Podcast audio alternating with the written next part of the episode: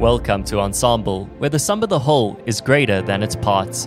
This week's bite-sized podcast is going to summarize the most important stories in the financial and crypto world for you.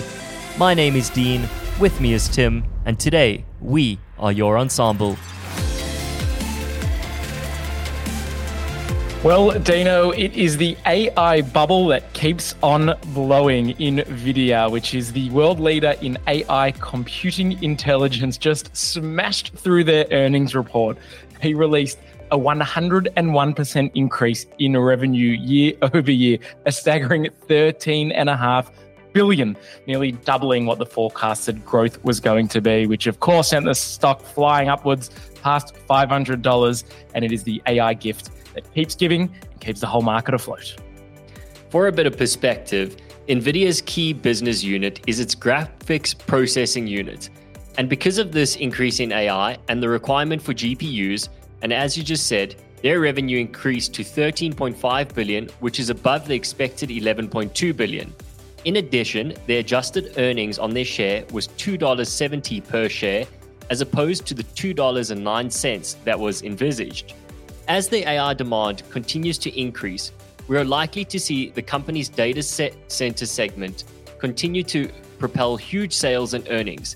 And this has been confirmed by its C E O and founder, who this past week in its earnings call said that a new computing era has just begun.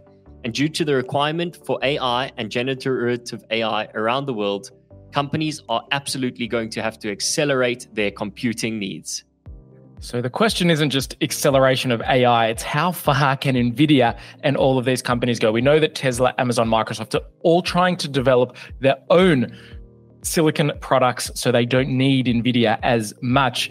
Can they keep going? NVIDIA certainly think they do, as they conducted a twenty-five billion dollars share buyback program. It's a lot, especially considering just how high the share price is. For those of you who don't understand, when a company does a share repurchase, it reflects confidence in the company's direction. What they are doing is using some of their cash reserves to buy back the shares from the market and therefore actually decrease the amount of shares that are publicly traded. So this uh, exceptional task by them of buying back twenty-five billion dollars in shares is absolutely showing their confidence in where they think the market is heading with A I.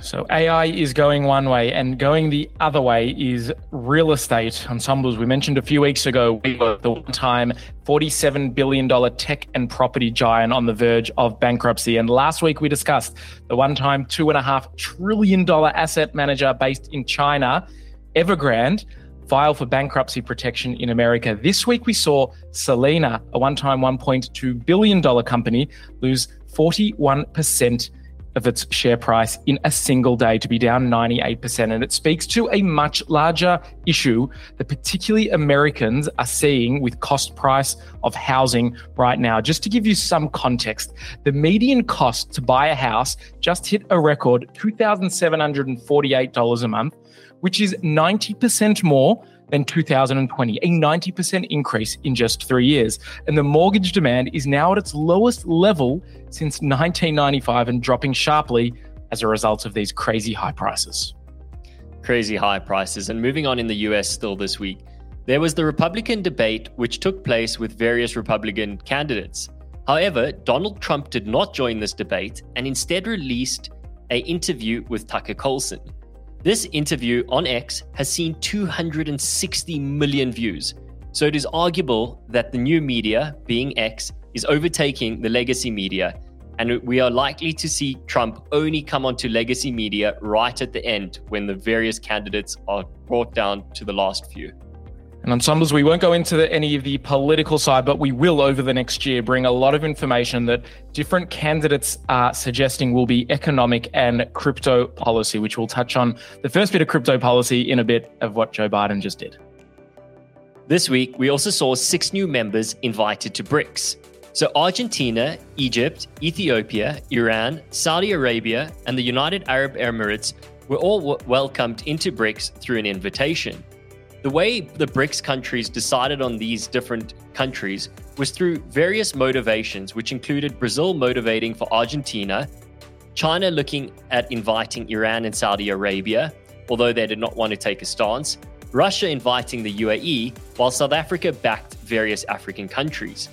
For perspective, the G seven countries, which comprise of Canada, France, Germany, Italy, Japan, the U K, and the U S, account for thirty percent of global purchases, whilst the BRICS countries account for thirty-seven percent.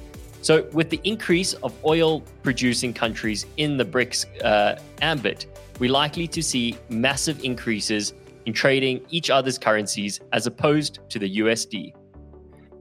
And Tomlas, let's move across into the crypto world. And there's one project taking the entire ecosystem by storm, built on the base, the Coinbase Layer two solution, is Friends Tech, a decentralized social network that allows you to basically invest in shares of celebrities, influencers, and your friends. It sounds pretty basic.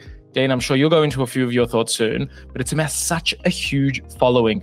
It started with just some small-time crypto influencers and now has a few N B A players, and it's also been taken over by a lot of OnlyFans uh, OnlyFans uh, people. Uh, but just to give you some context on Sombles, it's brought over one hundred twenty thousand unique traders onto the platform and into crypto, and has a total traded volume of over forty-six thousand E T H, which is a very big chunk of number and a lot of people being brought into crypto and onto the base ecosystem uh, for a very new and exciting project.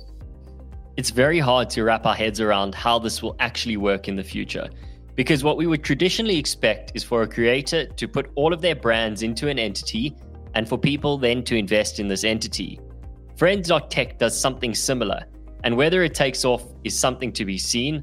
I'm quite bullish on it just because I believe it really gives a bit of leeway to the new generation of media, which are the creators, but arguably there's a lot of skepticism around it and only time will tell. What are your thoughts, Tim? Yeah, I'm very against it for now. It seems to just be these crypto influencers who are just shilling themselves and literally selling themselves to, again, more impressionable people. However, it does seem to have some good adoption measures. And yeah, at a high level, I think what you're saying is true, and maybe it does have a good uh, use case for crypto moving forward, especially with the content creators. Lastly, as Tim mentioned a short while ago, the Biden administration unveiled a new crypto tax reporting regime this past week. There's obviously been a lot of skepticism around it, particularly from the DeFi side. So can you dive into it for us, Tim?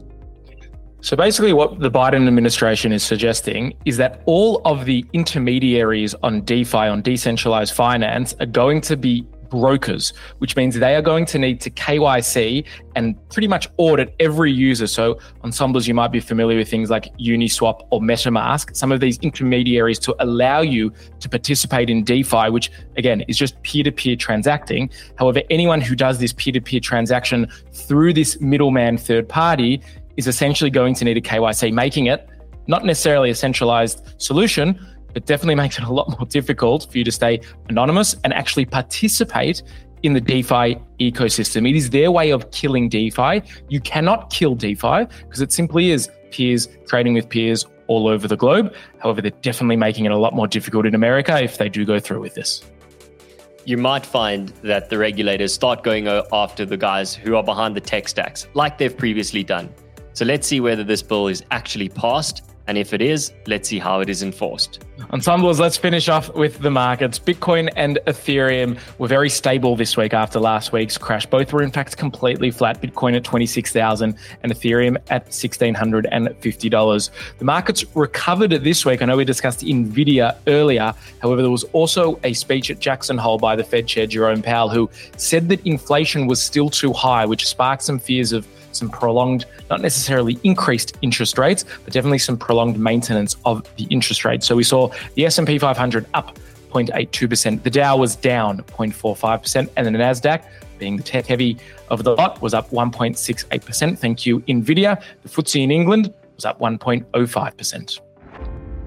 Ensemblers, that's all for today. Keep stacking, hodling, building, and maximizing our R O I.